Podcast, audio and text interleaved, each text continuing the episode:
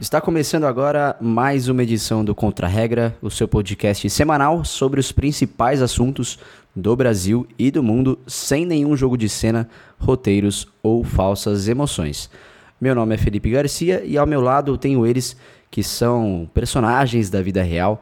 E do meu lado direito da chamada de vídeo, ele que já entrou na fila da nova vacina russa. É, e aí, Patrick, vamos tomar esse bagulho aí ou melhor não?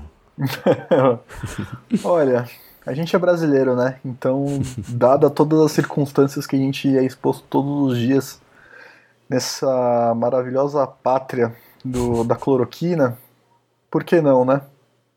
Por que não? Exatamente. Eu entro junto com você.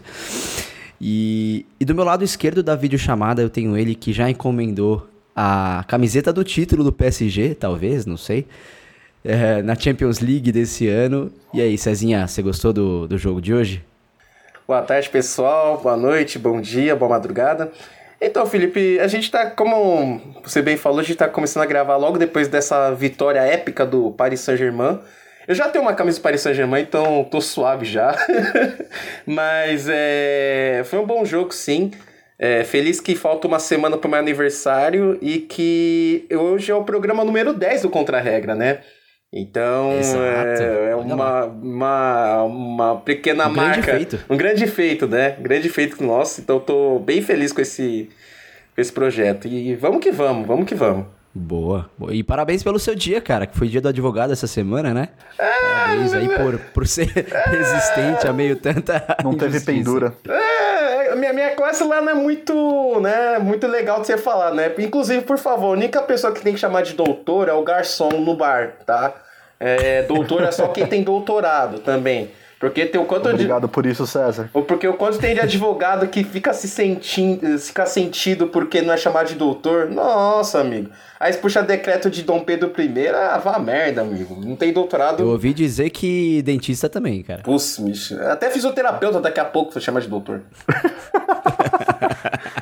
assuntos sensíveis. Os fisioterapeutas da audiência vão, vão cobrar o César. Ah, pode cobrar, mano. Nós mete processo.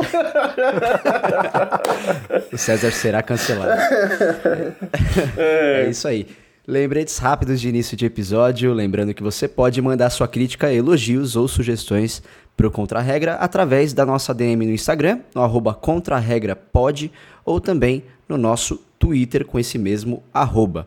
E se você quiser mandar um e-mail pra gente ali com algumas palavras bonitas, mande no contraregrapod.gmail.com que será uma honra ler aqui os recadinhos de vocês. No final do episódio, eu não, é, me preparei aqui, mas no final do episódio eu vou ler alguns recados que chegaram pra gente ali no, no perfil do Instagram. Bacana. E pessoal, hoje nós vamos fazer uma edição especial sobre o coronavírus, mas o objetivo de hoje vai ser a gente falar sobre alguns pontos que foram uh, até pouco abordados né, pelos grandes conglomerados de mídia. A gente não pretende fazer uma análise técnica sobre o coronavírus, até porque é, não tem nenhum infectologista aqui, então, Átila, é, fica tranquilo. É, mas o que a gente pretende fazer aqui hoje é de fato conversar principalmente sobre as consequências e as implicações que o vírus trouxe para a gestão pública e principalmente para o governo Bolsonaro. Porque é o seguinte, o Brasil ele bateu a triste marca dos 100 mil mortos pela Covid-19 nesse final de semana, como todos sabemos. E o combate à pandemia por parte do governo federal tem sido um verdadeiro fiasco quando a gente olha para os números e para as ações. Né? E, e, bem no ápice né, do, dos números, quando a gente registrou os 100 mil mortos pelo vírus, o Jair Bolsonaro disse: tem medo do quê? Vai lá e enfrenta. E durante toda a pandemia ele desdenhou e ele continua desdenhando sobre o poder letal do vírus. Isso é nítido, isso acontece sempre. Como todos sabemos, estamos há, há três meses né, sem ministro da Saúde na maior crise sanitária da história do Brasil. O governo brasileiro não fez durante toda a pandemia sequer uma campanha reforçando a necessidade do uso de máscara ou do isolamento social. Desde, desde abril, né, ali, uh, logo, logo no início da pandemia, o Brasil já tinha mais casos de Covid do que toda a União Europeia, tá? Uh, e a Covid se tornou Covid-19 se tornou a maior causa de morte no Brasil, ultrapassando doenças como câncer e doenças cardíacas. Nós apostamos em milhões de reais em um remédio que não tem cientificamente comprovado nenhum efeito no tratamento do vírus.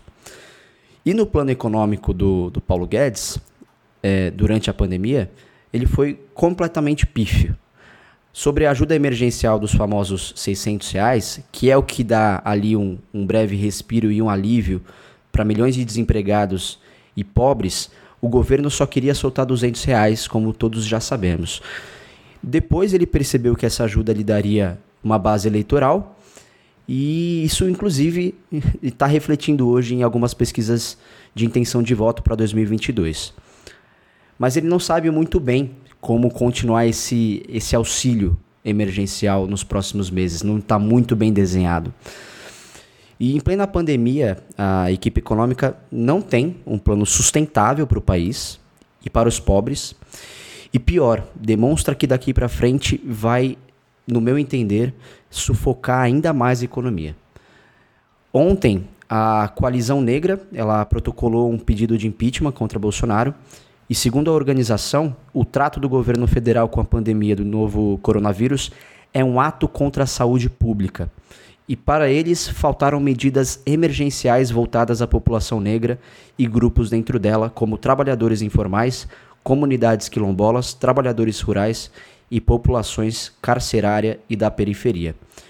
A coalizão negra ainda cita incontestáveis crimes atentórios às instituições democráticas, envolvendo proposições para que tropas tomassem o Supremo Tribunal Federal, em uma referência direta à reportagem que saiu na revista Piauí recentemente, que noticiou que o Bolsonaro pensou em, mandar tropas para o STF em maio desse ano, e esse foi o 56º pedido de impeachment de Bolsonaro. Para começar, pessoal, eu queria que vocês dessem é, uma visão de vocês sobre a gestão pública durante a pandemia, e depois eu queria passar a bola para o César e para entender se o Bolsonaro ele pode e ele deve ser punido pela gestão ou a falta de gestão diante o combate à Covid-19. Bom, é, até já começando aqui, pelo menos dar meu parecer, eu acho que é uma coisa muito clara é, para qualquer pessoa que tenha mais do que dois neurônios entender que o cara sim deveria ser culpado de todas as formas possíveis, só que a gente entende que não é o que vai acontecer, de certa forma. Não à toa, toda semana tem algum pedido de impeachment protocolado contra ele, é, seja por omissão, seja por quebra de decoro é, durante a, a pandemia. Então, não à toa a gente ouviu durante esses meses um monte de frases que, infelizmente, ficaram icônicas. É, para todos os brasileiros, seja desde o Eu Não Sou Coveiro, ou um E daí, é, aí até coisas mais é, estapafúrdias, como uma live de, é, de sanfona tocando Ave Maria, é, são coisas que acho que no futuro vai estar muito claro que isso vai parar nos livros de história, é, provavelmente os meus filhos, meus netos, caso eu tenha, é, vão estudar essa parte da, da história e eu tenho certeza que parte deles vão se questionar no sentido de como vocês é, permitiram uma coisa dessa. Então era basicamente óbvio, dando as devidas proporções. É, pelo menos quando eu estudava nazismo na escola, era sempre uma coisa que eu me questionava muito, do tipo, caraca, como parte da população é, conseguiu apoiar isso, como parte da população foi conivente com isso. Então a gente está vendo a história acontecendo diante de nossos olhos. Então a gente já tem 100 mil pessoas mortas, é, isso chuta, é, numa estimativa baixa, porque imagino que a subnotificação que se tenha é, dentro dessas mortes deva ser enorme e está diante dos nossos olhos. A gente não, não consegue é, ter uma maneira de, de ser resistência a isso, porque a, a nossa arma para essa pandemia é basicamente ficar em casa. Então, a gente não tem muito o que fazer para lutar contra o sistema de certa forma. Eu acho que o César vai acabar falando muito mais de uma maneira muito mais técnica que eu, até porque eu acabo sendo um pouco mais leigo nesse assunto, então eu acabo me deixando falar muito mais pela, pela emoção, de certa forma. Acaba sendo um argumento muito mais emocional do que razoável, talvez, não sei. É, só que é uma coisa que o tempo está passando e cada vez mais a gente vai vendo pessoas sofrendo com isso. Talvez uns meses atrás era mais difícil a gente ter uma noção é, da gravidade dessa doença, porque teoricamente era sempre uma pessoa isolada que você conhecia que sofreu com, com algum transtorno devido à doença e agora está chegando cada vez mais perto de nós. Então a gente começa a ver familiares infectados, familiares de amigos infectados, amigos infectados. É, em alguns momentos, alguns deles vêm a falecer, que já é um caso de algumas pessoas que eu, que eu conheço, infelizmente partiram devido a essa doença. E é uma coisa que vai chegando próximo da gente e a gente só vai tendo noção do que está acontecendo, muito mais quando a gente começa a ter contato diretamente com, com todo esse problema que vem se alastrando por meses no, no, no país. Então, é uma coisa que me embarga a voz de uma certa forma, porque é, é complicado, a gente não, não tem para onde correr de certa forma. A gente tem um governante extremamente omisso em todas, essa, em todas as situações, é uma equipe ministerial que foi longe de ser competente na, nas ações que escolheu dentro de cada área para tornar o, essa crise, sei lá, de uma maneira menos traumática e não foi o que aconteceu. A gente vê todos os dias é, pessoas perdendo emprego, pessoas, é, lugares fechando é, e é complicado. É uma coisa que me sensibiliza muito e, e a gente se sente de mãos atadas porque a gente não tem representantes competentes o suficiente para para lidar com, essa, com esse problema da maneira que deveria ser lidado. É. Bom, não tem. Depois desse depoimento do Patrick, acho que não tem muito o que acrescentar. É uma gestão extremamente trágica, vergonhosa, humilhante. É, nós somos os párias do mundo, junto com os Estados Unidos, na questão do combate ao coronavírus. Enfim, é, estamos todos cansados de saber é, das atrocidades que foram cometidas durante o governo Bolsonaro, o negacionismo extremo cometido por Bolsonaro e suas assécuas, né, é, é, o desmonte feito no Ministério da Saúde, enfim, uh, não, não, não, há, não há palavras que descrevam. Né? É, chegamos à marca de 100 mil mortos no sábado, eu lembro que estava assistindo ao jornal hoje junto da com a Maria Júlia Coutinho e ela anunciou que oficialmente tinha chego, é, tínhamos chegado à marca dos seis dígitos, né? exatamente 10, 100 mil e 240 mortes. Hoje já subiu para 103 mil e alguma, alguma coisa número de mortos, enfim. Uh, não tenho que lá, lá, falar, conheço alguns, uh, alguns amigos já perderam colegas por conta da Covid né? Nós tivemos a morte do Rodolfo é, Rodrigo, Rodri, é, Rodrigo Rodrigues, né? o Rodolfo Rodrigues, não sei exatamente o nome dele, que era é, jornalista da, do, do, do, Grupo Globo, né? talvez seja o rosto mais famoso que a gente conhece, que morreu dessa, dessa, dessa, nessa, né, dessa desgraça. Mas é, fora isso, mas tem mais de 100 mil amores de pessoas, parentes, amigos que, que se foram por conta da, da omissão do governo federal por conta do negacionismo de, do, não só do governo federal, mas de governadores e, e prefeitos. Né? Enfim, é lamentável. É, o Felipe tinha me perguntado, se, se eu me lembro bem, se o Bolsonaro pode ser condenado é, por, pela sua responsabilidade no, no, no, no que tange a pandemia. Enfim, é, sim, ele pode ser condenado, obviamente. Não, não, resta, não resta dúvidas que ele possa ser é, sofreu um processo de impeachment por conta disso. Né? O que falta elencar, segundo Conrado Hubner, que é um professor de Direito Constitucional da USP, em entrevista ao Nexo, um dos poucos juristas que, que eu acompanho, junto com o Lênio Streck, outro constitucionalista, o Alisson Mascaro, professor de filosofia da USP, e o Silvio Almeida.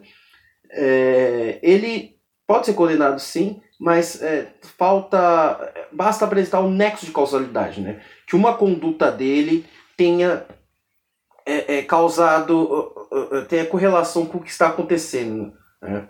E, como o Felipe muito bem mencionou, são 56 pedidos de impeachment já pro, é, é, propostos contra o Bolsonaro. 56 pedidos de impeachment. Na semana passada nós tivemos a revelação bombástica da matéria da revista Piauí, muito bem lembrado pelo Felipe, em que o Bolsonaro um dia propôs, no, em maio, propôs é, atacar o Supremo Tribunal Federal através de uma intervenção. E, e, e o que mais me surpreendeu foi que depois disso não houve sequer uma resposta do governo federal, seja do, do, do, do generais de pijama, Luiz Eduardo Ramos, Augusto Heleno, que adora né, bravatar por aí, um silêncio sepulcral no, no Palácio da Alvorada. E não, não me surpreende o, o fato dessa, dessa reforma, desculpe, desse pedido de impeachment não ir para frente, porque quem deveria propor esse pedido de impeachment é o senhor Rodrigo Maia, presidente da Câmara dos Deputados. E numa entrevista a, ao Roda Viva da, da, semana passada, se não me engano, dia 3 de agosto de 2020, o Rodrigo Maia disse que não há elementos, que não vê motivos para abrir um processo de impeachment contra o Bolsonaro. Ora, Rodrigo Maia, o senhor é um canalha. O mínimo que eu posso chamar, o senhor é canalha. Como é que um senhor como você, presidente do, do, do, do da Câmara dos Deputados, vem a público numa entrevista e aí diz que apesar de quase 100 mil mortes, porque até aquele momento não tinha atingido esse número triste, apesar de quase 100 mil mortes, não haveria elementos suficientes para abrir um processo de impeachment contra Jair Bolsonaro. Baseado no quê? E eu digo o porquê disso. Porque um cara como Rodrigo Maia, filho de César Maia, que foi um refugiado político, um preso político durante a ditadura militar, diria esse tipo de coisa. Porque há interesses por trás disso. O Rodrigo Maia é um dos defensores da agenda liberal do Paulo Guedes dentro do Congresso Nacional. Ele votou a favor, ele foi um dos protagonistas da reforma da Previdência, ele quer ser um dos protagonistas da reforma, é, é, da reforma tributária, junto também da reforma administrativa. Então ele entende que para que essas reformas sejam apro apro aprovadas, é preciso que Jair Bolsonaro continue lá dentro. Junto com Paulo Guedes. Então por que o Rodrigo Maia vai querer ir contra a agenda dele?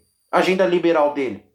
E por favor, não caiamos nesse argumento de que ah, existe a área ideológica do governo, existe a área. a, a, a, a a ala, a ala militar e a ala ultraliberal do governo. Não existe isso. Essa é a primeira vez que eu vejo no governo definição de, de existem alas dentro do governo. No governo Dilma não, tinha isso. Era o governo petista, era o governo de esquerda. Estão todos concatenados.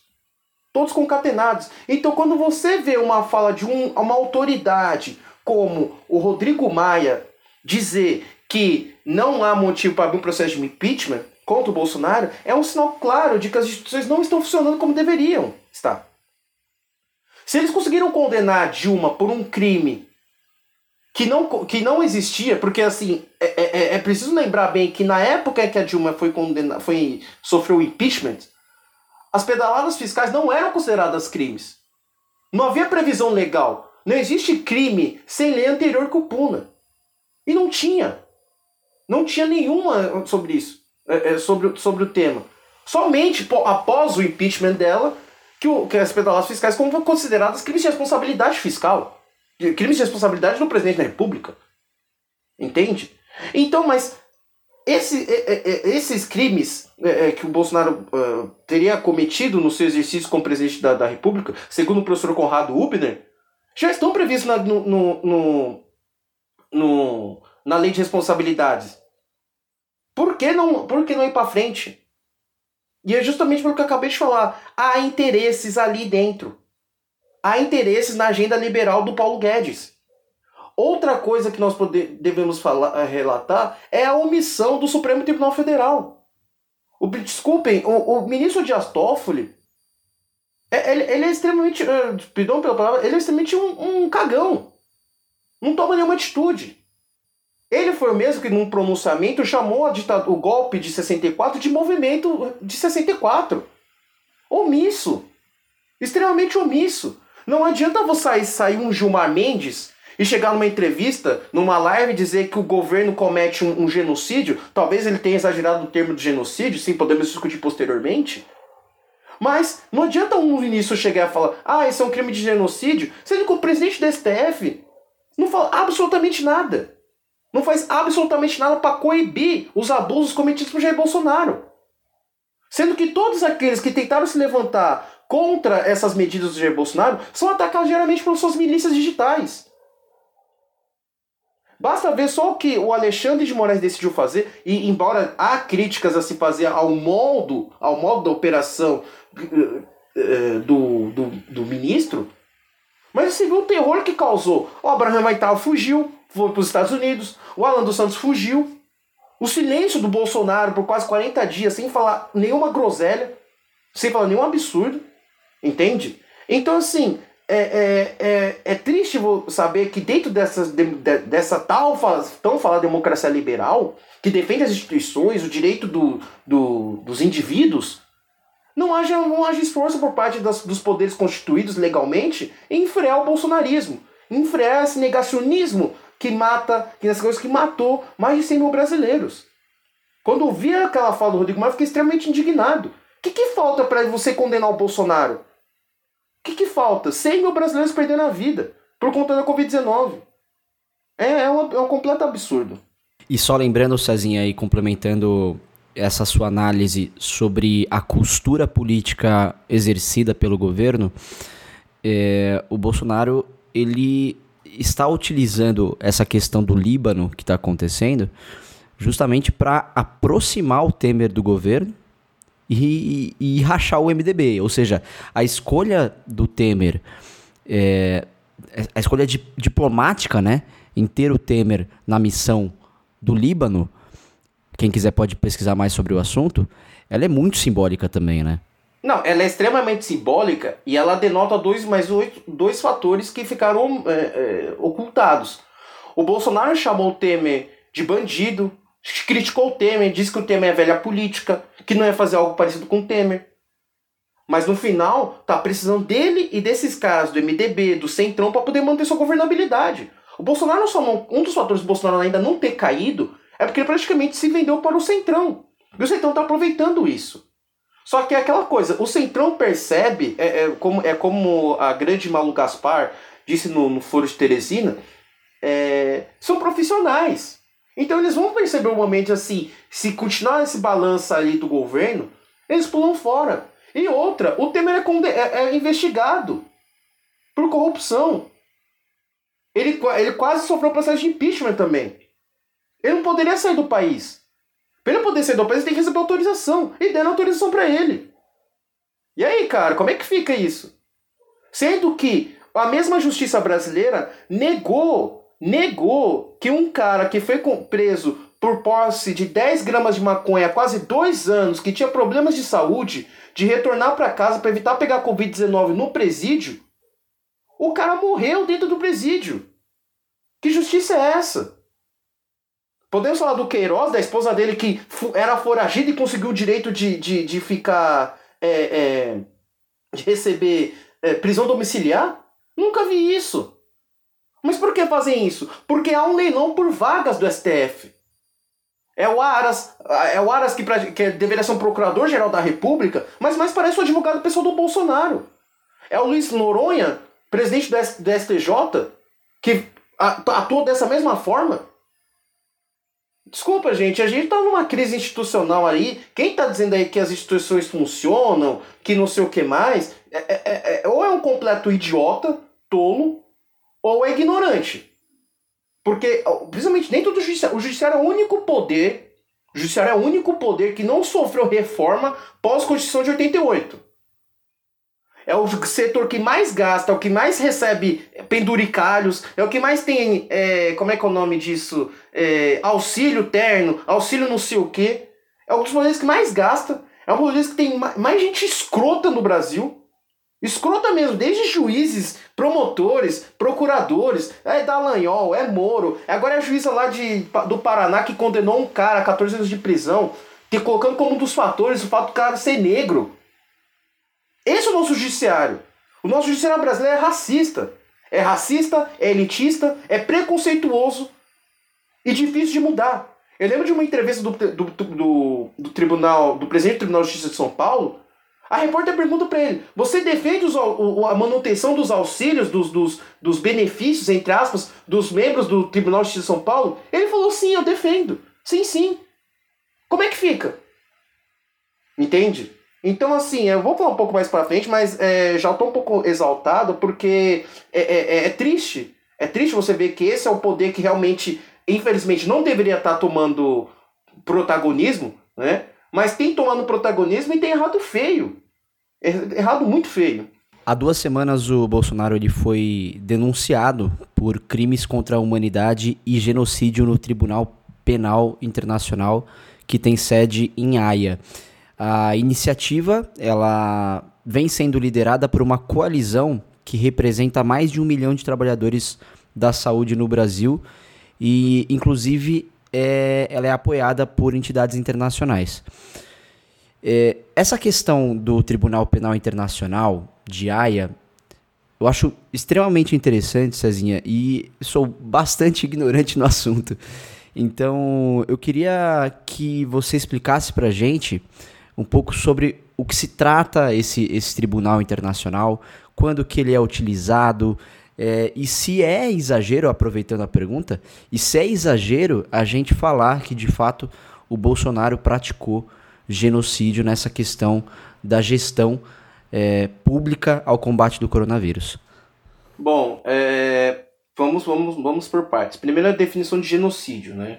É, o genocídio, segundo o próprio Tribunal Penal Internacional, é o caso em que ocorre, o tentativa de genocídio ocorre quando existe um ataque disposto a destruir total ou parcialmente um grupo definido por sua nacionalidade, por sua etnia, por sua raça ou por suas práticas religiosas.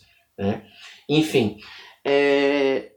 o Gilmar Mendes, como eu falei anteriormente, disse numa live que o exército brasileiro estava fazendo parte do genocídio, certo? E isso causou um mal-estar enorme entre os militares, a ala militar do governo, que é comandada, desculpe, o Ministério da Saúde, que é comandado por um militar, que até hoje é interino, mas que já é mais responsável por mais da metade das mortes por Covid-19 no Brasil. Pois bem, não dá para falar em genocídio no caso é, da gestão pública em geral sobre o, o coronavírus. Mas pode ser aplicada essa teoria sobre o caso das que, da questão em relação aos povos indígenas, aos povos quilombolas. Explico o porquê disso.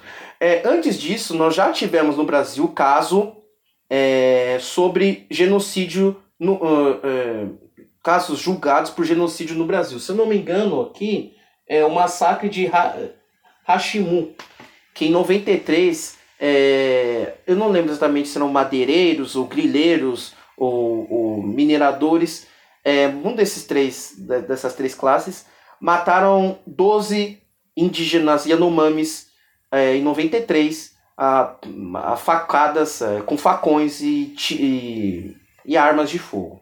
Pois bem, é, os, os, foram condenados, mas como eram foragidos, enfim, a pena acabou é, sendo declarada extinta e ninguém pagou pelo que, eh, pelo que fizeram. Mas voltando à pergunta, a teoria do genocídio em relação aos povos indígenas pode ser aplicada. Basta, como, conforme falei anteriormente, buscar um nexo causal entre a prática do governo Jair Bolsonaro e o, o acontecido. Por que eu estou falando isso? É, agora vou passar para aqui para poder falar do Tribunal Penal Internacional. O Tribunal Penal Internacional ele é diferente da Corte Internacional de Justiça, o Tribunal é, Internacional de Justiça. Por quê? O Tribunal Penal Internacional ele julga pessoas. a Corte Nacional de Justiça serve para litígios entre estados. Então, no Tribunal Penal Internacional, é, são levados a, a, julgamento pessoas que cometem crimes como é, crimes de genocídio, crimes contra a humanidade, crimes de guerra, e desde 17 de é, julho de 2018, ou seja, pouco mais de dois anos, né, crimes de agressão. Atualmente tem 123 membros né, é, é, no, no, signatários do Tratado de Roma que criou o Tribunal Penal Internacional. E curiosamente, obviamente, Estados Unidos e Israel não estão, não são signatários do TPI. Ou seja, a partir do momento que o Estado ele faz parte do TPI, caso o Estado Nacional não queira não queira julgar ou não consiga julgar é, possíveis violadores de, de, de, de é, possíveis crimes criminosos de guerra ou que cometem genocídio, conforme todos os crimes que eu descrevi é, recentemente, é, o Tribunal Internacional ele pega essa responsabilidade para ele, tá? O Tribunal Internacional existe desde 2002, é, acho que 2000 ou 2002, se eu não me engano. Mas antes disso, o que, que acontecia? Abria-se tribunais penais internacionais para casos específicos, como por exemplo o Tribunal, eh, Tribunal eh, Penal de Nuremberg, que julgou os nazistas, Tribunal Penal eh, Internacional de Tóquio, certo? E havia aberto, e recentemente tínhamos dois casos de tribunais penais internacionais abertos, que é o caso do Tribunal Penal, Penal Internacional sobre a Iugoslávia, que é pela sigla TPIJ, né, que é a Iugoslávia pode ser, ser escrita com ou com J, e o Tribunal Penal Internacional de Ruanda, tá? Mas eram, eram casos assim, isolados. Então, alguns países, né, mais, mais ou menos 120 países, se juntaram e falaram assim, olha, por que a gente não pode criar um Tribunal Penal Internacional permanente? Para que possa se julgar pessoas violadoras de crimes contra a humanidade. Certo?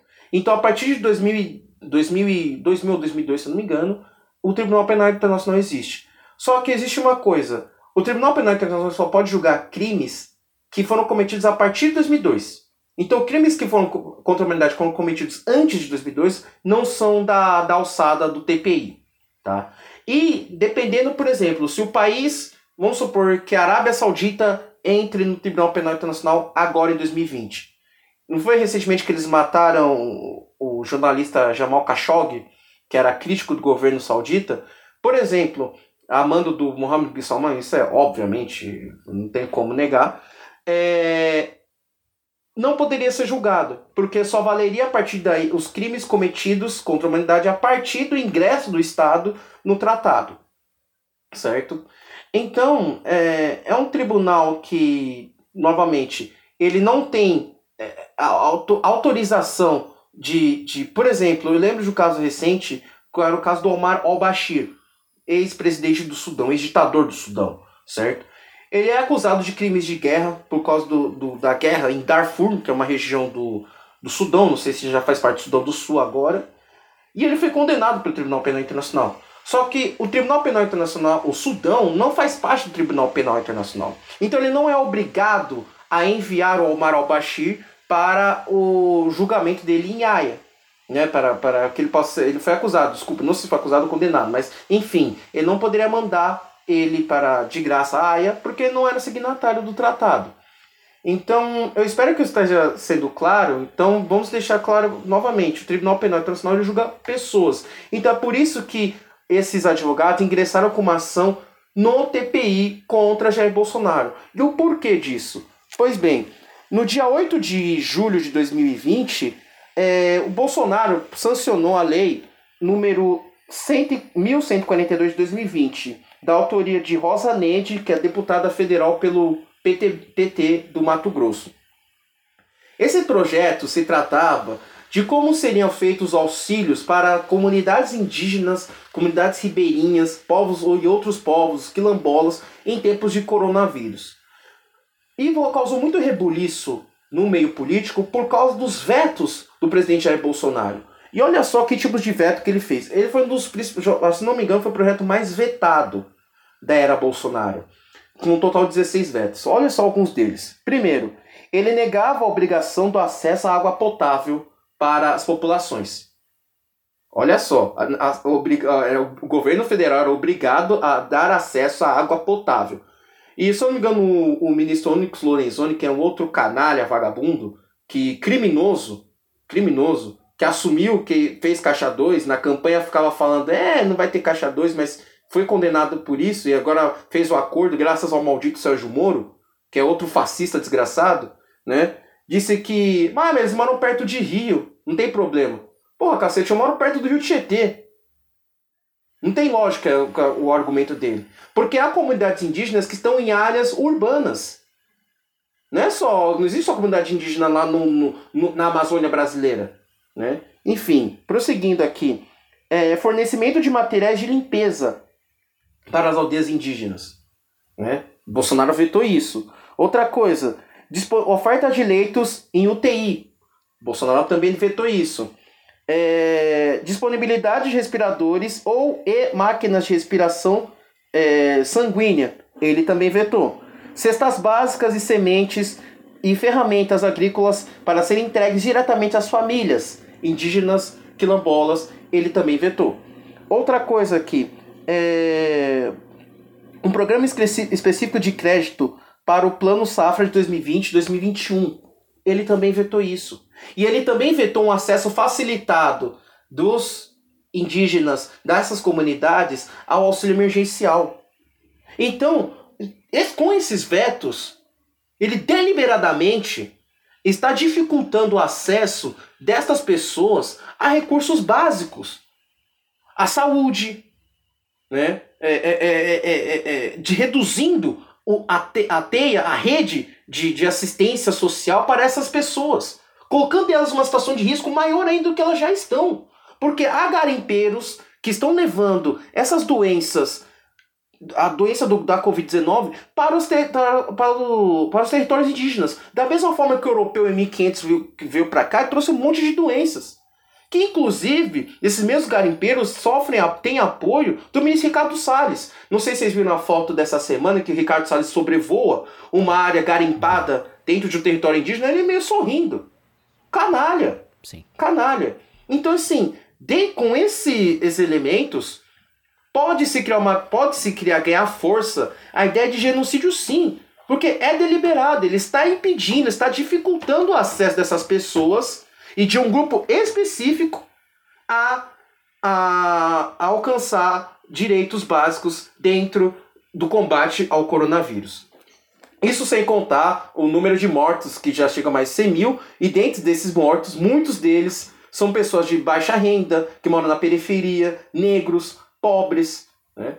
Recentemente saiu uma matéria do, acho que da revista Veja que comparava um hospital Tid Setúbal, no extremo leste da zona, da zona leste de São Paulo, no extremo leste da zona leste de São Paulo, em que 70% das pessoas que internavam lá morriam de Covid-19. Enquanto mais das pessoas que eram internadas no meio Ribas por conta da, do, do coronavírus, apenas 20% morria. Olha a diferença. Enfim, né? Não preciso comentar mais nada acerca disso. Acho que meu comentário, apesar de ser extenso, acho que espero que tenha sido bem explicativo. Foi bastante. É, mudando um pouquinho a chave aqui para a gente adentrar a um tema também bastante polêmico, é, vamos falar um pouquinho sobre as vacinas que estão em desenvolvimento aí para Covid-19. É, saiu recentemente uma notícia uh, em que a Rússia é, havia anunciado né, a vacinação em massa contra o coronavírus já para outubro. E, obviamente, aí você começa toda a guerra de quem tem a melhor vacina, quem é o bonzão, quem sabe mais né, em relação à a, vacina do que outros países e por aí vai.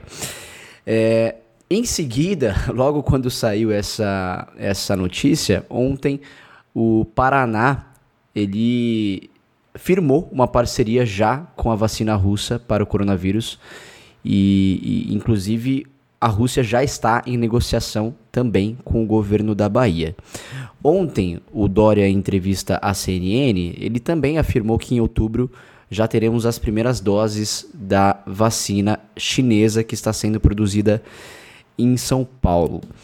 Eu tenho a impressão que não existe mundialmente, globalmente, uh, uma. Posso estar falando bobagem, né? É aquilo que a gente fala. Né? A gente, eu não sou especialista no tema para abordar isso, mas eu tenho a impressão de que os esforços que estão sendo tomados para a produção de vacina, que são esforços históricos extremamente importantes da comunidade é, científica internacional, é, apesar desses esforços desses seres humanos que estão na linha de frente, existe, obviamente, o interesse e a corrida pelas vacinas.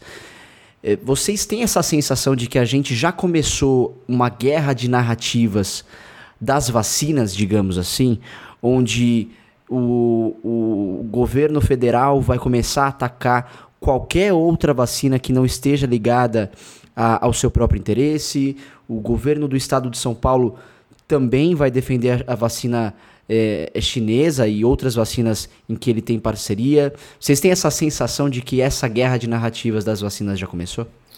É engraçado, né? Porque parece que a gente está tendo uma espécie de corrida espacial de novo, só que no, na versão da, da pandemia. É, é óbvio para mim que todo mundo quer usar essa vacina de palanque político para 2022. Isso tá, para mim está muito claro. A gente tem, a gente sabe que o Dória, por exemplo, é, é extremamente postulante ao cargo de presidente da República numa próxima eleição. E em paralelo a isso, ele tem um, um embate muito grande com o Bolsonaro e então pode se gerar uma guerra de narrativas é, muito grande em relação à eficácia da, da vacina que cada um vai vai firmar sua parceria ou coisas do tipo é, é uma coisa curiosa que a gente está passando nesse momento, é, ainda mais onde a gente tem no caso da vacina russa, na vacina russa, por exemplo, onde é, na série de três testes que, que seria recomendável fazer só foi feito uma. É, também não foi uma vacina que foi exposta para a comunidade científica para fazer análise de resultados ou coisa do tipo, então é uma coisa que a gente não tem o mínimo de detalhe sobre eficácia. Só que cada vez mais a gente vai ver cada, cada governo defendendo seu interesse do ponto de vista sobre quem foi que financiou a, a, é, a, a vacina salvadora do, da população, por exemplo. Então, está quase se tornando isso um caso de messianismo, alguma coisa do tipo.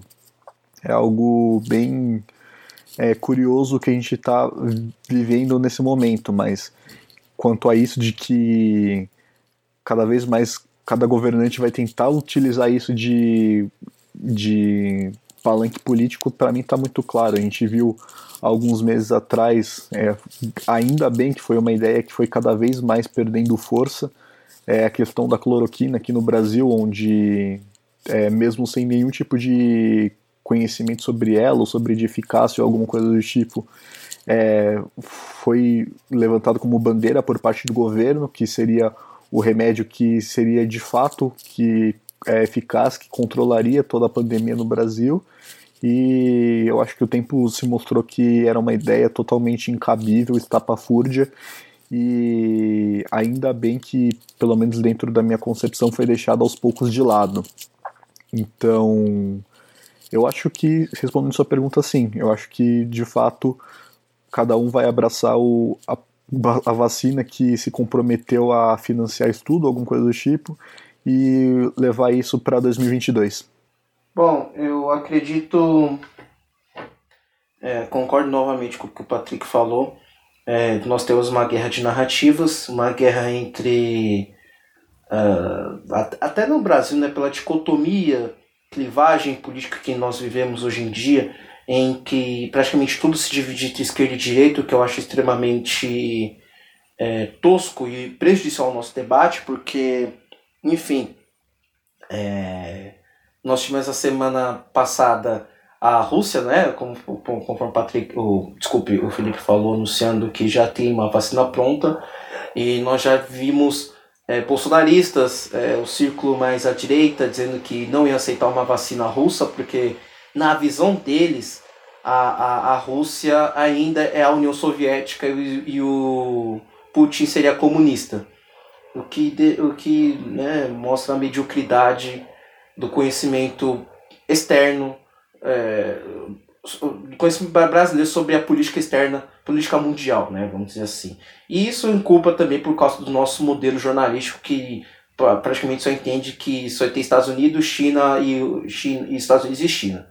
É, é, me, me surpreendeu quando vi a, em relação à vacina, eu fiquei surpreso porque eu lembro que tinha ouvido especialistas, né, não eu, né, mas através de podcasts, entrevistas, de que um desenvolvimento de uma vacina levaria pelo menos um ano, um ano e meio. Né? E nós temos apenas sete meses de coronavírus. Então, eu não sei que até que ponto.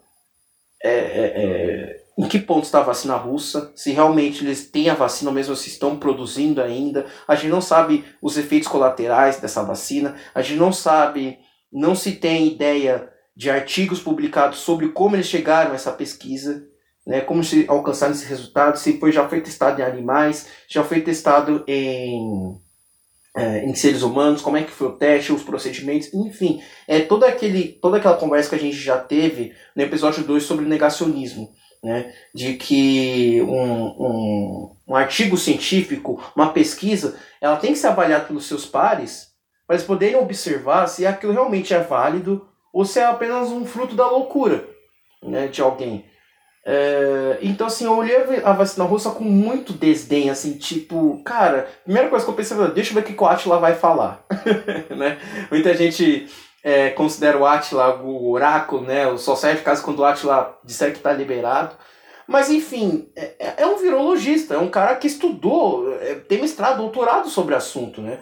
Então, esperei ver que queria falar sobre isso, né? Tem o Daniel Adourado, Daniel Dourado, que é advogado sanitarista também, e ambos falaram que, olha, não tem nada aqui. Desculpa aí, muita gente cobrava, é, tá estragando, sem estraga prazer e tal, mas assim, vamos, vamos ficar a realidade, não tem nada ainda. Pronto.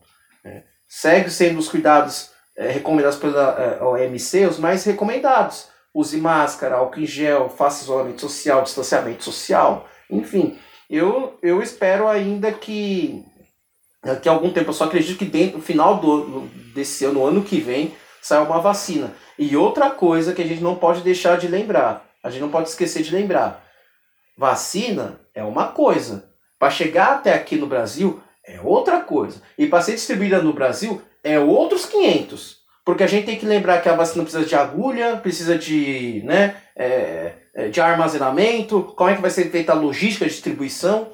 Talvez é de única... produção também, né? Exato. Produção em massa. A gente está falando de 7 bilhões, mais de 7 bilhões de pessoas no mundo, né? Então, Exatamente. Então, tem tudo isso. Sendo que Estados Unidos praticamente já comprou é, a 100 milhões, primeiras 100 milhões de doses da vacina que a BioNTech e a, a Pfizer estão desenvolvendo. Ou seja, não vai sobrar vacina para ninguém, vai ficar só nos Estados Unidos, beleza, né? Porque a gente tem aquele mito idiota de ver nos filmes estadunidenses que os Estados Unidos salva o mundo, aí dá o remédio para todo mundo, né? Sendo que na realidade eles roubam equipamentos de saúde, roubam máscaras, né? Teve esse, esse sequestro de equipamentos que a China exportava aos Estados Unidos, se passasse por algum porto americano, um aeroporto americano, é, norte Yankee, eles roubavam, né? e a gente está aqui dependendo disso, né? Sendo que a gente também tem um presidente que se recusa a acreditar a, a, que a vacina virá da China que ele realmente acredita que ela vai ser na virada desenvolvimento entre a Universidade de Oxford, né, da Inglaterra, e o AstraZeneca, que é uma empresa que está desenvolvendo a vacina.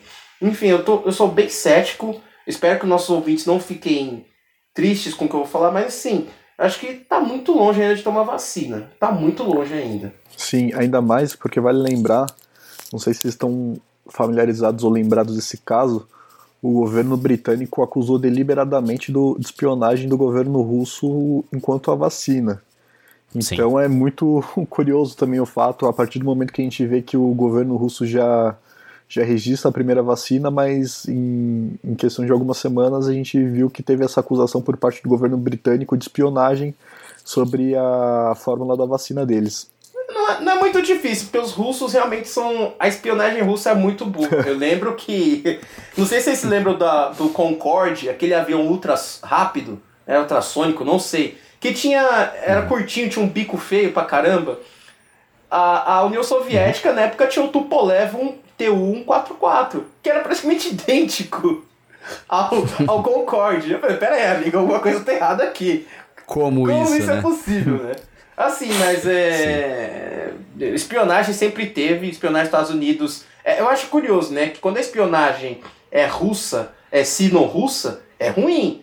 Mas quando a NSA tava é, grampeando os telefones da Dilma aqui no Brasil, tava tudo ok. Ninguém falou Ninguém muita falou muita coisa, coisa, né? Então vamos lá, né? É, já caiu no imaginário popular da galera a questão do, da espionagem russa.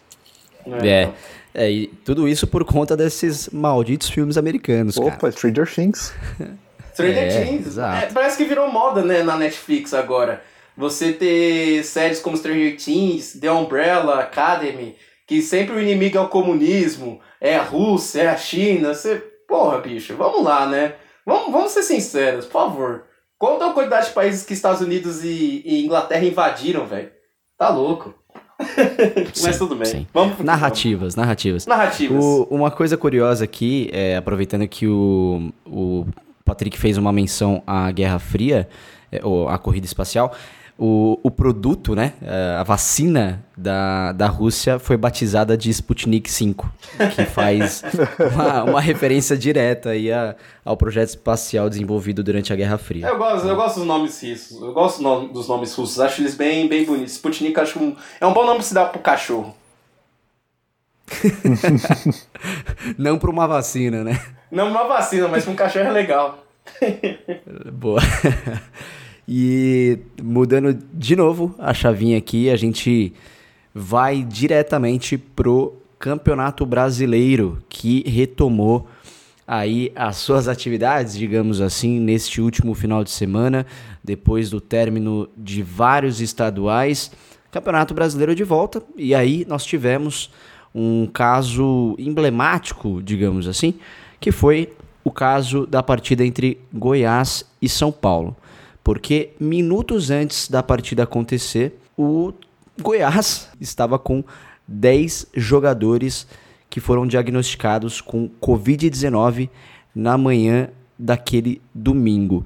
O que, que eu queria trazer para o debate? É, a, a, a CBF, me parece que a CBF tem um problema de gestão e uma omissão quando o assunto é, Futebol. é coronavírus ou, e futebol como um todo muito grande. Então, é, o que, que a gente pode tirar desse caso do Goiás e do São Paulo para o futuro do futebol brasileiro enquanto a pandemia perdurar? Bom, é... eu não sabia que o Campeonato Brasileiro mudou a fórmula dele. Antes era pontos corridos, agora virou mata-mata. Quem tiver mais jogadores ao final do campeonato vence. Porque é o que parece. Né? É... Vamos lá. Primeiramente, eu sempre falo, eu sempre bato nessa tecla, eu volto a bater de novo. O futebol é um reflexo da sociedade. A sociedade é um reflexo do futebol. Se a gente quiser entender um país, basta ver como o futebol acontece. Você só olhar o que aconteceu num jogo como Goiás e São Paulo, o que aconteceu nesse jogo, e olhar o que acontece no Brasil, é a mesma coisa. Desorganização, ninguém sabe o que fazer, ninguém quer tomar responsabilidade sobre isso, porque o que aconteceu é o seguinte, o Goiás, ele recebeu um erro nos exames vindos do Hospital Albert Einstein, que não foi a primeira vez que o Einstein errou, basta lembrar do caso do jogo entre Corinthians e Red Bull Bragantino pela, pela, pelas partes final do Paulistão, né? E avisados desse erro, eles tentaram recorrer várias vezes à, à CBF e informar, gente, não tem como jogar aqui. Não temos 10 jo jogadores disponíveis para jogar. Não tinha nem goleiro reserva. Né? E eles só conseguiram porque pediram pro STJD dec decidir o caso. Tô falando, não tem como jogar aqui. Tem 10 negros do meu time que, que não tem condições de jogar. É, assim, e agora a, a, gente nem chegou na, no final da primeira rodada, porque tem jogos fanatiados, e já tem 40 casos de Covid dentro de jogadores brasileiros. Dentre atletas da Série A. E outra coisa, na Série B, o CSA teve nove jogadores contaminados por Covid-19 e eles tiveram que ir para o jogo mesmo assim. Existe uma discrepância muito grande entre jogadores do centro-sul do, do, do centro-sul do Brasil, estou falando sul-sudeste, né, o eixo R, R, São Paulo-Rio de Janeiro, com jogadores do, da região nordeste, do centro-oeste. né? É, não sei se o Patrick vai querer comentar sobre o caso Atlético Goianiense, eu vou até dar essa deixa para ele, mas assim, é, é, de, demonstra a total incapacidade da, da CBF. Porque eu lembro que entrevistaram um. um até comentei com os, um, com os amigos aqui antes de começar a gravação.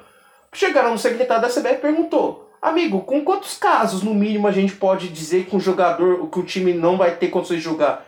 Ele não sei.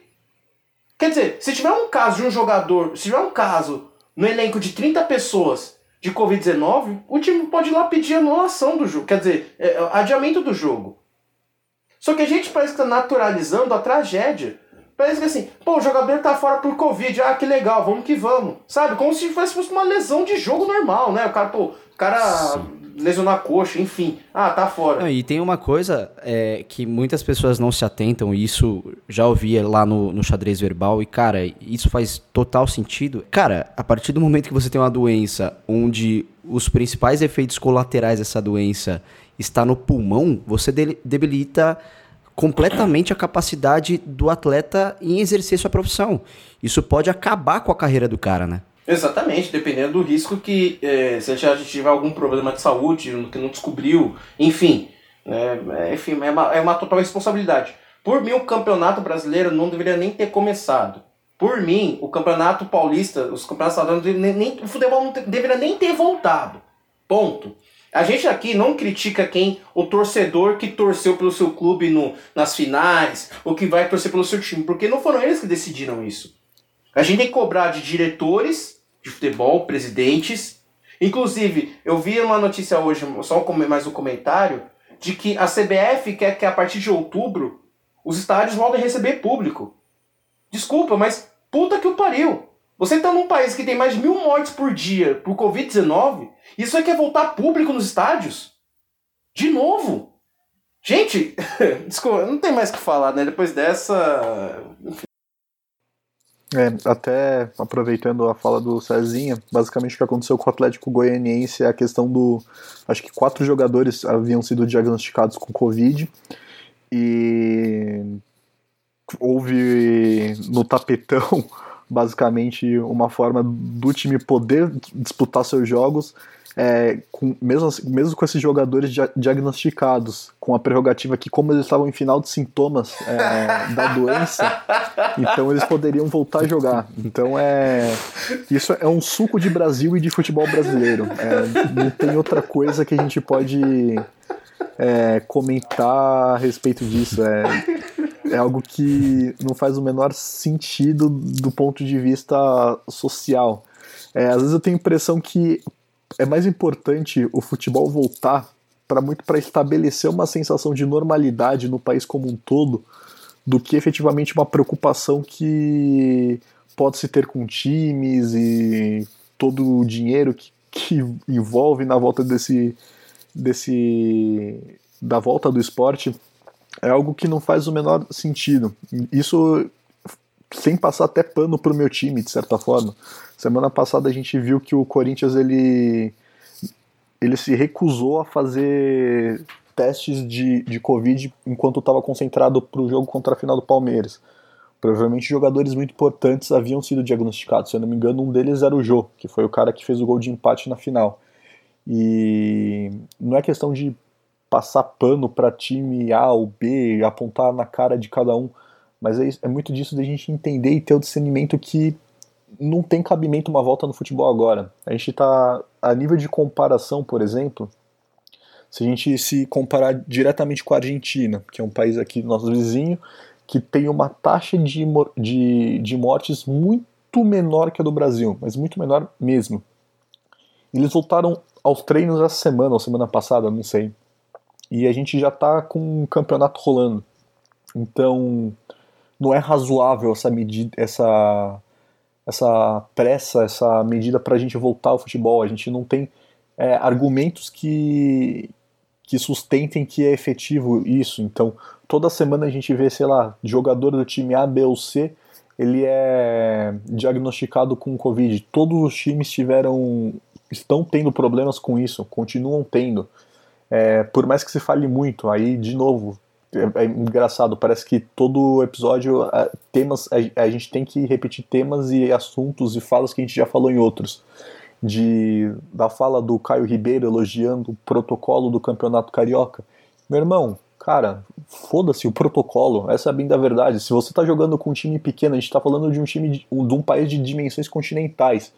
A gente não pode comparar a estrutura que um time do, desse eixo Rio-São Paulo, dos times do sul e de Minas, tem com times de praças menores, que basicamente a gente está falando aqui, o Atlético Goianiense vai jogar com um time onde, quatro, onde tem quatro pessoas infectadas e eles conseguiram liberação porque por um motivo absurdo. Então não tem argumento, não tem defesa que, que justifique uma volta para o futebol. É, desculpem a todos pela risada, é porque a, a, a desculpa que foi dada, gente, eu nunca ouvi falar em fim de sintoma. Não, não, não dá. Não dá. O STJD é um negócio assim, juridicamente bizarro. É, é, é extremamente bizarro. E assim, é, ou a solução para mim é das duas as uma. Ou você pega todos os times e vai para um lugar e confina todo mundo lá, que nem fizeram na MLS, que eles pegaram o parque da Disney e levaram todos os times lá e formam um tipo de. Eh, muda o formato do campeonato, né? Ou como está acontecendo na Champions League, que a gente, por exemplo, teve jogo hoje em que todos os jogos sendo disputados em Portugal. Ou você não faz campeonato. Agora, essa ideia de você sair, viajar, e você ver clubes com maiores condições, como Corinthians e Flamengo, fretando voos completos para evitar contato com pessoas. Né? Mas como é que você vai chegar para um clube como o Atlético Goianiense, ou como Bahia, ou como. Tudo bem que o Bahia está bem administrado, Ceará, Fortaleza, mas a gente sabe que esses clubes, em comparação com os o, do eixo Rio-São Paulo, é infinitamente menor a renda deles. Né? Então isso aumenta a, discre a discrepância, a, a, desigualdade entre esses clubes. A gente está falando de clubes da Série A. E os clubes da Série B, Série C, Série D, como é que ficam nisso? Né? Quem vai bancar? A CBF não vai querer bancar. A CBF não vai querer bancar, vai dar um jeito de puxar pros clubes. Cara, eu juro que eu vou querer entender um dia é, de quem é efetivamente o interesse nesse retorno, porque assim é, é, são muitos atores envolvidos, né? Além dos clubes. Uhum. Você tem, você tem patrocinador, deve ter patrocinador que está enchendo o saco. É, você tem veículos de comunicação que faturam bilhões em cima de contrato de transmissão de jogos. E aí a gente está falando basicamente da Rede Globo. É, então eu, eu não sei, eu não sei os bastidores dessa, dessa volta ao futebol, mas eu juro que um dia eu vou querer entender o que ocasionou esse retorno, porque é, é não faz o menor sentido. E, e, você tem forças maiores ali, você tem forças e poderes que circundam o futebol, que com certeza forçaram a barra para o negócio voltar, né? Obviamente. É, eu acredito que se você é um diretor de clube e você vê que o governo tá abrindo shopping por causa do comércio, tá liberando igrejas para funcionar, você vai forçar a barra para que o seu negócio também volte. Correto? Não tem como. E o que eu acho mais absurdo no Brasil, novamente citando a grande jornalista Malu Gaspar, ela no último foro de Teresina, ela deu uma, um, uma visão muito clara a gente tem protocolo para abrir bar, para ir pra praia, para voltar ao futebol, e a gente não fez a porra de um protocolo decente, a gente não pensou em como fazer para que os alunos voltem às aulas presenciais. Né? Nós, vemos, nós vimos recentemente protestos de pais e de diretores de escolas particulares pedindo a reabertura das escolas. Por quê? Se a economia está voltando, o pai e a mãe tem que trabalhar, mas não tem onde que deixar a criança. Então, olha, olha a mentalidade que a gente está no país. A gente se preocupa, o Bolsonaro se preocupa em receber diretor de clube de futebol, assina MP 984, que aliás, eu vou falar uma coisa muito engraçada aqui para o José Carlos Pérez, presidente do Santos, que ele já se fudeu, porque no, no, no, o Santos tinha anunciado que a Turner ia transmitir o jogo deles contra o Atlético Paranaense. A Turner depois disse que não ia transmitir mais, que ela preferia transmitir o time do Flamengo. Lembra do que a gente falou no episódio 7 sobre os direitos de transmissão? Que clubes menores iam sofrer com essa alteração na lei, com essa medida provisória? A gente avisou. Já está acontecendo, está, né? Já está acontecendo. Então, fechando esse parênteses, a gente parou para pensar em setores não essenciais, mas educação pública. Tá o caos. A gente viu em Manaus que voltou. Cara, é, é, eu não sei se lembram de um caso de uma, de uma escola de uma cidade interior do Brasil que deu uma mochila para crianças de 6 anos, do tamanho delas praticamente. No máximo 6 anos. Não sei se você lembra desse viralizou, caso. Viralizou bastante. Viralizou, que virou meme até daquele, daquela série Vikings que fazia o Shield, né? Sim, sim. As crianças fizeram. E nessa semana, eles entregaram umas máscaras que, que assim, tampavam o rosto inteiro. Alguns relatavam que medidas de, de distanciamento não eram respeitadas, ninguém usava máscara lá dentro. Teve professor que voltou no primeiro dia de aula e já pegou Covid. Aí eu tenho que aturar gente como Helena Landau, economista, dizendo que os professores estão contra é, é, voltar às aulas porque, é, enfim, estão com medo. Lógico, cacete. Olha o risco. Olha o risco que é. Nos Estados Unidos teve mais de nove... casos de, de, de, é, é, é de contaminação dentro de escolas. Poxa. Sim. Mas só, enfim. Só complementando, Cezinha, você falou que de fato a gente tem uma preocupação em protocolar outras questões e não a educação. Um dos casos também que, que me deixou bastante chocado é, nessa última cena, semana foi de Floripa e do Rio de Janeiro, né? Em que as pessoas vão poder reservar os seus espaços na praia por aplicativo. Olha só que modernidade. Né? Prioridades, né? Assim, é, depende de quem vai. É, assim, Florianópolis, sul do Brasil, já, por favor. Eu não quero comentar. É, o Rio de Janeiro, é, é, é assim. Eu olho para aquela cidade e falo assim, dá dó. Porque você tem um prefeito como Crivella, você tem lá o clã Bolsonaro, é Queiroz e o governador é o Witzel. Quer dizer, assim, a cidade do Rio de Janeiro já está muito bem loteado. Ou você está na área de milícia, ou você está na área de traficante, ou você está na área do Crivella. Ou seja, de qualquer você está fudido. Então imagina você chegar lá na praia. Olha o exemplo. Você tá lá na praia, sentado tomando sol. Chega uma senhorinha do Leblon, da Barra da Tijuca. Aí, senhora, você vai ter que sair aqui porque eu reservei no aplicativo. Aqui, ó, tá aqui, ó, minha área aqui. Você vai olhar pra pessoa e você vai falar, mano, vai cagar. Entendeu? E eu não sei como isso pode, pode acabar sendo um fator de elitização das áreas. Exato. Das áreas comuns. Exato. Né? Também. Enfim. Belíssimo ponto levantado, é isso aí. Vamos que vamos.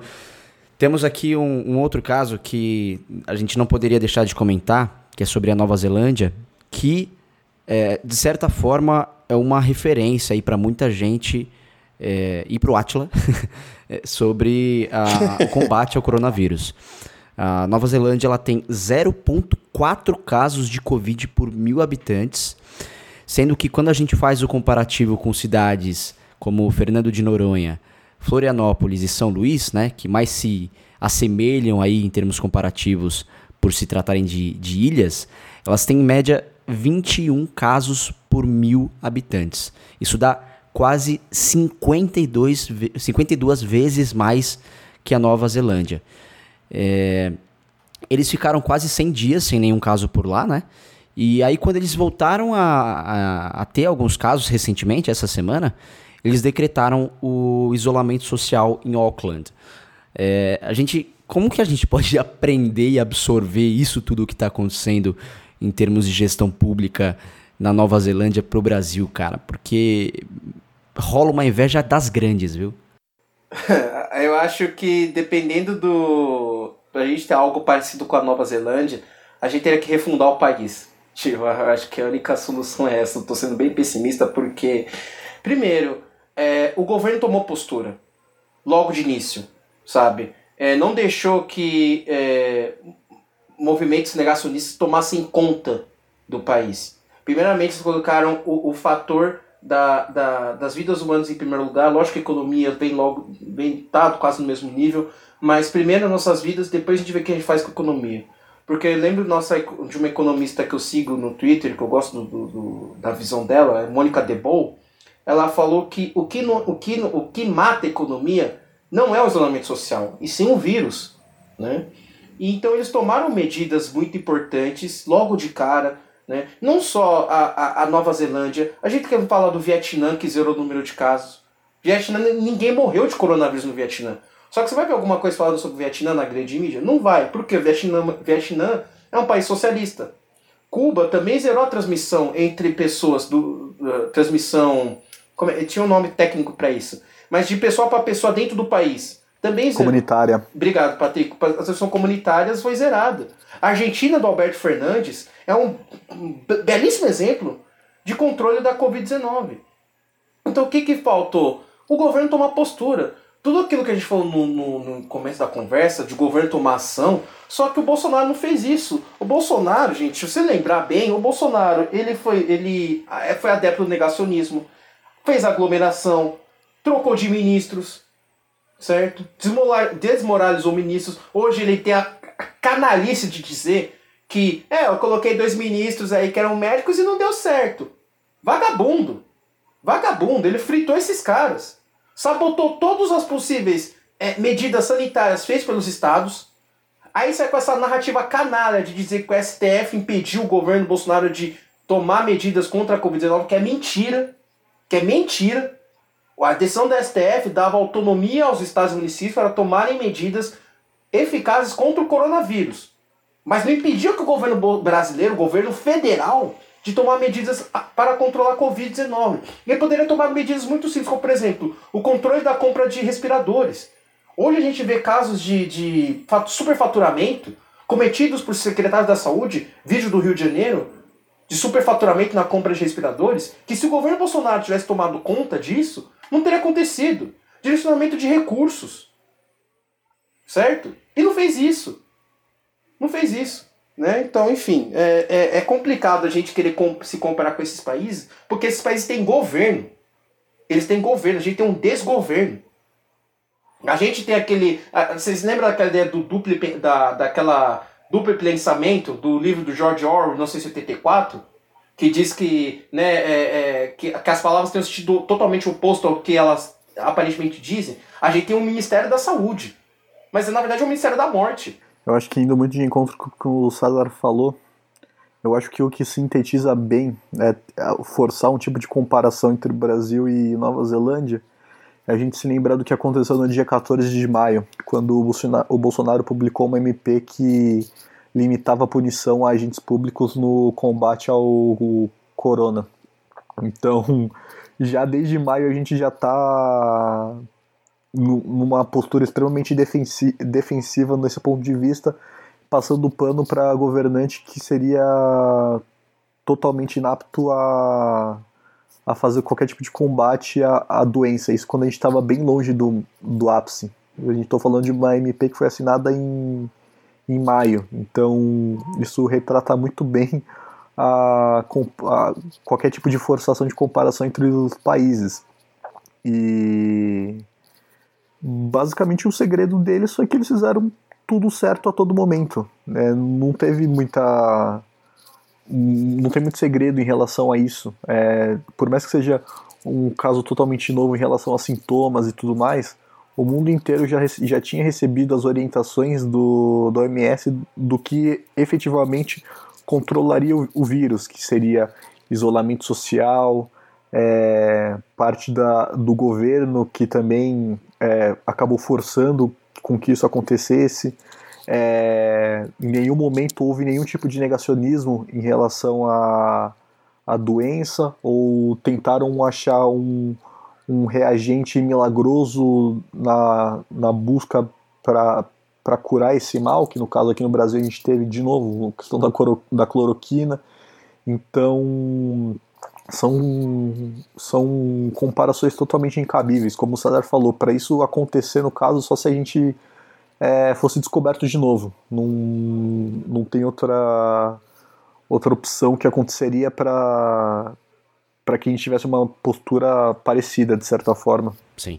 E só lembrando que a, a Nova Zelândia, eles agiram desde cedo, né? Como vocês falaram, então teve ali um lockdown lockdown mesmo, não esse isolamento meia-boca que a gente fez por aqui, mas um lockdown decretado desde o início de cinco semanas. E aí, depois desse lockdown, as pessoas puderam sair à vontade de suas casas, meio que voltando à normalidade ali. Então, não, não tem segredo, é, é, é ouvir a ciência, fazer uma política baseada em, em dados e ciência e não em, né, em contos de fada e enfim. E é isso. Pra gente ir pra finalização do nosso episódio, que tá bastante completo hoje, hein? Eu queria é, finalizá-lo com uma opinião de vocês bastante sincera e que pode ou não pode é, conter aí questões numéricas de análise, mas é um, uma percepção mais pessoal mesmo. Vocês acham que, falando aqui do Brasil, a gente falhou como sociedade? Eu digo isso por quê? Por que, que eu faço essa pergunta? É, porque em, em, certos momentos eu, eu, eu tendo a crer que a gente não está totalmente perdido, mas a gente está bastante perdido. Né? É, e, e quando a gente olha, por exemplo, as taxas, eu sei que esse não é o melhor termômetro para a gente medir se as coisas estão funcionando ou não, mas quando a gente olha as taxas de isolamento social em São Paulo, no estado de São Paulo, ainda no dia de hoje, onde você tem uma forçação de barra para que as coisas voltem ao normal, ela ainda está em cerca de 45%. Que, ok, não é o ideal, não é o, né, o, o mundo ideal, mas ainda para mim é muita coisa. É, só que ao mesmo tempo, né, no outro lado da, da, da faca ali, você tem, ainda hoje em dia, pessoas que não conseguem seguir minimamente um, uma medida como o uso de máscara nas ruas e, e, entendendo né, que, que isso influencia não só a sua própria vida e a vida da pessoa é, que está ali no mesmo ambiente, enfim. Então, ao mesmo tempo que eu acho que a gente tem uma certa esperança, porque você tem sim pessoas bastante conscientes que, que estão seguindo isolamento, que estão fazendo uso de máscara, ao mesmo lado você tem ali uma parcela bastante expressiva da população que realmente levou isso para um debate político polarizado e não tá nem aí. Bom, se me permitem começar, eu é, acabo não tendo uma visão tão otimista enquanto a isso. Para mim, para ser bem sincero, o sentimento é de terra arrasada. É, principalmente no que se, que se refere a, ao sentimento de coletividade como um todo. É, onde diversas formas, diversas vezes a gente teve que lidar com discussões que em momentos totalmente fora de contexto e inoportunos nunca deveriam ter sido discutidos. Então, toda forma de negacionismo é, científico que a gente teve, eu, sempre achava que era uma parte, uma pequena parte da, da sociedade que comprava essa ideia, mas não, a partir do momento que a gente vê que tem um, em, totalmente entre aspas, um líder levantando qualquer tipo de bandeira em relação a isso, acaba sendo muito fácil de uma proporção grande da sociedade é, comprar essa, essa, essa ideia. E fora toda a questão de, de desistência, acho que por parte de, de muitas pessoas, onde você vai causando um, um efeito manada, onde é, em determinado momento você via, sei lá, sua vizinhança, é, parte do, alguém da sua vizinhança dando algum tipo de festa e você ia se incomodando e posteriormente acabar gerando quase que um efeito manada no sentido de, ah, se meu vizinho tá desistiu, porque eu vou continuar na, na quarentena? Então, tipo, ignorando totalmente o fato de, cara, você tem que continuar por uma questão social, basicamente isso, porque é, é, é um jeito de você se proteger. E, e eu acho, acho que a todo momento esse sentimento de coletividade é, acabou se perdendo, ainda mais quando a gente viu pessoas influentes na mídia, de certa forma, defendendo isolamento vertical, onde teoricamente só isolaria pessoas no grupo de risco. E a gente viu que em nenhum lugar do mundo isso funcionou ou se mostrou apto a funcionar ou qualquer outra coisa do tipo. É... Eu acho que o que a gente está vivendo é uma parte, se não a mais triste da história desse país, é, como um todo, onde a gente teve que lidar com situações que são extremamente obsoletas. É, eu acho inconcebível a gente ter que, em pleno século XXI, em 2020, a gente ter que discutir método científico e a todo momento também pessoas que são totalmente inaptas a, a dar qualquer tipo de opinião mais é, técnica é, entrar num debate com com pessoas que de fato é, são reconhecidas como por isso, onde, por exemplo, a gente tem o Atila assim, todo dia recebendo ataques por parte de pessoas que não têm o menor conhecimento técnico do sobre o problema em si. Então, sempre pautados em discursos que algum representante político teve e tudo mais, e criando uma série de falácias para poder comprar essa ideia de que não, é tudo alarmismo da, como diria parte do, da assessoria do, da presidência que eles chamam de extrema mídia, que é um termo extremamente ridículo que se tem para usar. É, para mim, como eu disse, é sentimento de, de terra arrasada. Eu queria ter mais otimismo do que a gente teve como sociedade, ainda mais porque no começo dessa quarentena era sempre muito discutido o que aconteceria com o mundo pós-pandemia e pelo menos é, aqui no Brasil eu não consigo ver grandes melhorias práticas fora em alguns, alguns métodos de trabalho, por exemplo, coisas que não necessariamente influenciam ao comportamento da sociedade. É, enfim, esse infelizmente é o meu ponto de vista. É, eu acho que já falhamos faz muito tempo como sociedade. Há muito tempo. A maior vergonha da história do Brasil continua sendo, em primeiro lugar, a escravidão. Em segundo lugar, a política prisional brasileira, encarceramento em massa. Em terceiro lugar, a Covid.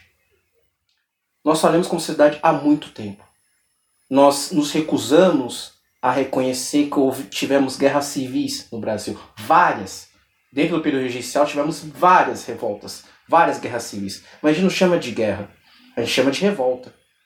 Por quê? Para não ferir aquela maldita ideia de que o brasileiro é um povo cordial. O brasileiro nunca foi cordial.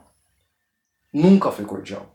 O brasileiro, em sua maioria, nós brasileiros, somos racistas, de alguma forma. Nós somos xenófobos, misóginos, cheio, um povo cheio de preconceitos. Que agora se materializaram na figura do Jair Bolsonaro e seus asseclas. A gente falou faz muito tempo. Só que até este presente momento, alguns grupos sentiam na pele a opressão do Estado. Os negros, os indígenas, as mulheres, as transexuais, o povo LGBTI, QIA+, esses sentiam. Agora que todo mundo está no, meio de uma pandemia que praticamente igualou todo mundo, até certo momento, agora não mais, que rico praticamente não pega, quem pega mais agora é só pobre. Como o Benchimol, Guilherme Benchimol, diretor da XP Investimento, disse que agora a pandemia passou para a classe média, né? Problema é que pode voltar a investir, pode abrir tudo, né? Nós temos castas. O engraçado é que a gente olha para a Índia como uma sociedade de castas, mas o Brasil tem castas aqui. Se você é branco, se você é homem hétero branco, você está numa casta. Dificilmente você vai ser atingido. Dificilmente você vai perder algum privilégio. Quando a gente faz reparação histórica no Brasil, você vê o tamanho do mimimi que é. Tamanho que é cotas? Nossa! Lei Maria da Penha? Nossa! Como é que foi? Qualquer avanço de qualquer grupo pequeno e, e que tenha tamanha rejeição, tamanha revolta, para mim é um sinal de que a sociedade brasileira falhou. Agora você pode fazer outra pergunta. César, você acredita que pode ter um futuro melhor? Talvez. Com essas novas gerações em que que, que são ensinados desde a se valorizarem, a lutarem, a ter, a ter uma visão de mundo melhor? Talvez. Mas essa atual, nossa geração 25, 30 anos, geração dos nossos pais, já foi pro saco. Eu não acredito mais. Uma geração completamente idiota, uma geração que, que recusa acreditar na ciência. Eu me sinto que eu estou numa idade média. Eu acho que muita gente paga pau pra idade média. Nossa, época das cruzadas, época de, sei lá, é, de, das fantasias tal, a gente tá vendo uma idade média, idade média no Brasil. É isso aí. Bo, a, a, a, Bolsonaro é só síntese disso. É só a síntese disso tudo. E, Felipe, é, não sei se você me permite, eu queria tratar um último assunto aqui. Claro, por favor. É, por favor. É, Patrick, não sei se me permite também. Opa, com certeza. É, eu vou falar sobre algo que aconteceu esses dias para trás do, em relação ao Jornal Nacional. Para quem viu nos últimos dias, se não me engano foi na segunda-feira, o Jornal Nacional soltou um editorial de quase cinco minutos, dizendo que a saúde é um direito de todos, cita a Constituição, disse sobre a omissão dos governos, omissão do Bolsonaro, omissão de certos governadores, certos prefeitos. Discurso lindo, bonito, poético, muito gostoso de ouvir. Aí no dia seguinte, ele me traz uma pesquisa feita pelo Instituto Milênio, que é um think tank liberal, mostrando que o funcionalismo público é a causa de parte do déficit da máquina pública estatal brasileira. Pois bem, foi uma das maiores canalices que eu já vi dentro do jornalismo brasileiro. E por quê? Eu vou explicar. A maior parte do funcionalismo público brasileiro não é juiz que ganha 30 mil reais. Não é advogado da União que ganha 15, seus 20, 30 mil reais. Não é promotor. É trabalhador de município, professor, médico, enfermeiro. Essa é a base do funcionalismo público brasileiro. E, em média, essa base do funcionalismo público brasileiro ganha de 3 a 5 salários mínimos. Não ganha 10 mil reais. Não ganha 10 mil reais. Não adianta você me falar que você tem direito à saúde, sendo que no dia seguinte você advoga por, uma reforma com dados mal, mal montados, malandramente é, montados, para dar a impressão que o funcionário público brasileiro é, o, é, o, é, é um estorvo. Totalmente de acordo com a, com a, com a, com a ideologia ultraliberal propagada pelo Paulo Guedes. Várias vezes o Paulo Guedes diz que o, o, o, o, funcionário público brasileiro é um estorvo. E não é assim que funciona. Não é assim que funciona, amigos. Se esse tipo de debate tem que ser feito na televisão brasileira, eu acredito que deve ser feito, eu sou favorável, sim, a uma reforma administrativa feita de maneira coerente e correta. Você tem que trazer os dois lados do debate. Esse debate aí sim, você tem que trazer os dois lados. Os mais liberais, que defendem um Estado menor, e gente como Laura Carvalho, que publicou uma thread interessantíssima no Twitter mostrando como funciona, a, como é o funcionalismo público dentro do Brasil, quem de fato são os profissionais que ganham, quem ganha mais. Aí, no dia seguinte, o Tribunal de Justiça de São Paulo decide dar uma premiação de 100 mil reais para desembargador que fizer mais trabalho. Sendo que desembargador estadual de São Paulo ganha algo em torno de 30 mil reais por mês. Que porra é essa? Como é que você pode dar um, um benefício de 100 mil reais para um cara para fazer exatamente o trabalho para o qual já é bem pago? Que história é essa? Como é que você pode dar benefício desses e um servidor que ganha 3 a 4, 5 salários mínimos não tem, não, tá sendo disposto para pegar Covid? A gente tá falando de professores. Não dá para você chegar a, hoje, bater palma para profissional de saúde, dizer que eles são heróis e no dia seguinte você tá apunhalando os caras pelas costas dizendo que eles são um estorvo. Não pode. Você não pode falar que um país não tem é, é, é, chance de crescer sem educação, sendo que você desvaloriza os professores de ensino público. A gente está falando de professor universitário, que também tem crise, mas é, é, um pouco melhores do que os professores de primário, secundário. Isso é canalice, cara. Isso é, esse argumento de gente vagabunda. Por isso que eu sou favorável à regulamentação dos, do, do, do, dos meios de comunicação. Não é tolher o direito da, da empresa de falar o que bem entende, do que defender o que ela acha correto.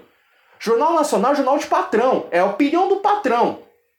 Só que, por exemplo, França, Estados Unidos, países que são considerados de primeiro mundo, fazem regula regulamentação da mídia.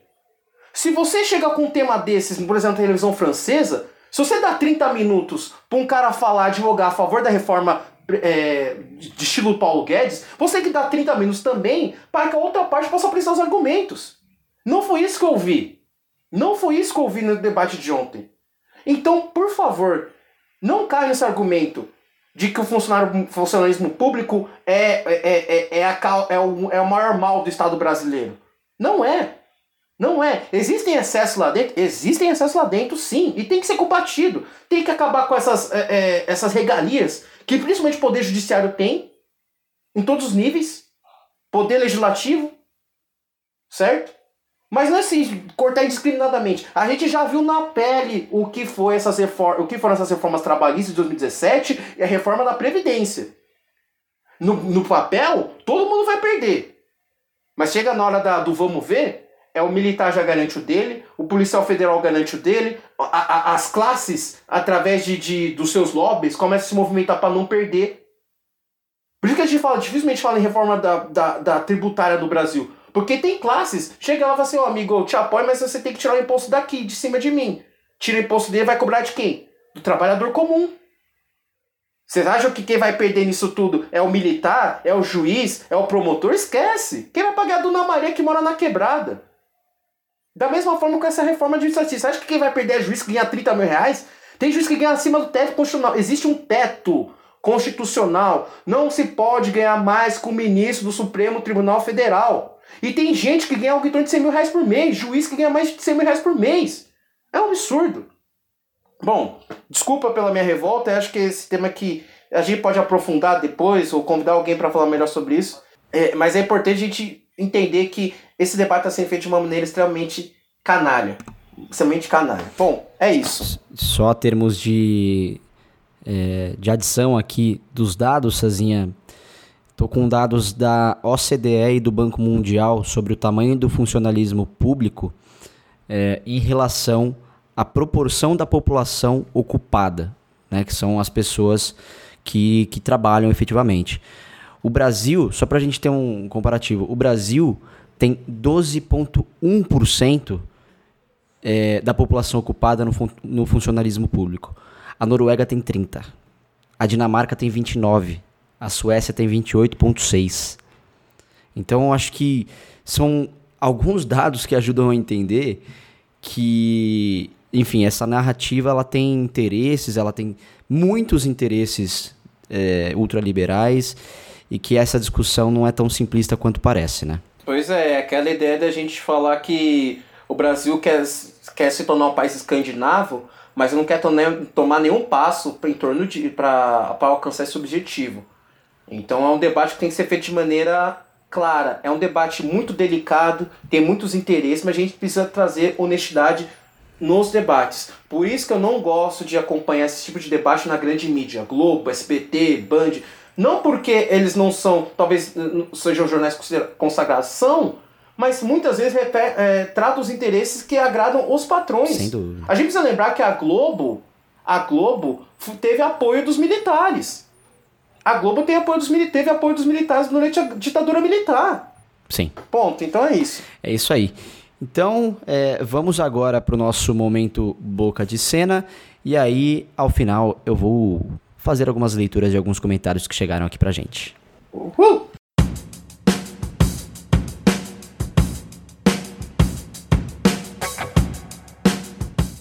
Bom, é, eu vou, se me permitem, eu vou fazer uma indicação de um livro chamado A Peste, do escritor francês argelino, franco-argelino Albert Camus, mas ele escreve Albert Camus, mas né, francês fala de maneira diferente. Uhum. É, é um livro que aborda a peste, como o próprio nome, próprio nome diz, a, a, aborda sobre uma pandemia que ocorre dentro na cidade de Oran, no litoral argelino. E por que eu fiz essa indicação? Porque eu lembro que quando o Mandetta, que é um outro desgraçado que estava lá para desmontar o SUS, mas não deu certo por causa da pandemia, né? É, não conseguiu lograr êxito no seu objetivo extremamente danoso ele disse que o Bolsonaro era um humanista. E um mês depois saiu uma matéria na época dizendo que ele ia fazer uma referência ao livro do Albert Camus. E eu tô com a referência em mãos aqui, eu vou abrir aspas para o que o autor diz, né, sobre o que seriam esses humanistas. Abre aspas. A tolice insiste sempre, e compreendemos se não pensássemos sempre em nós.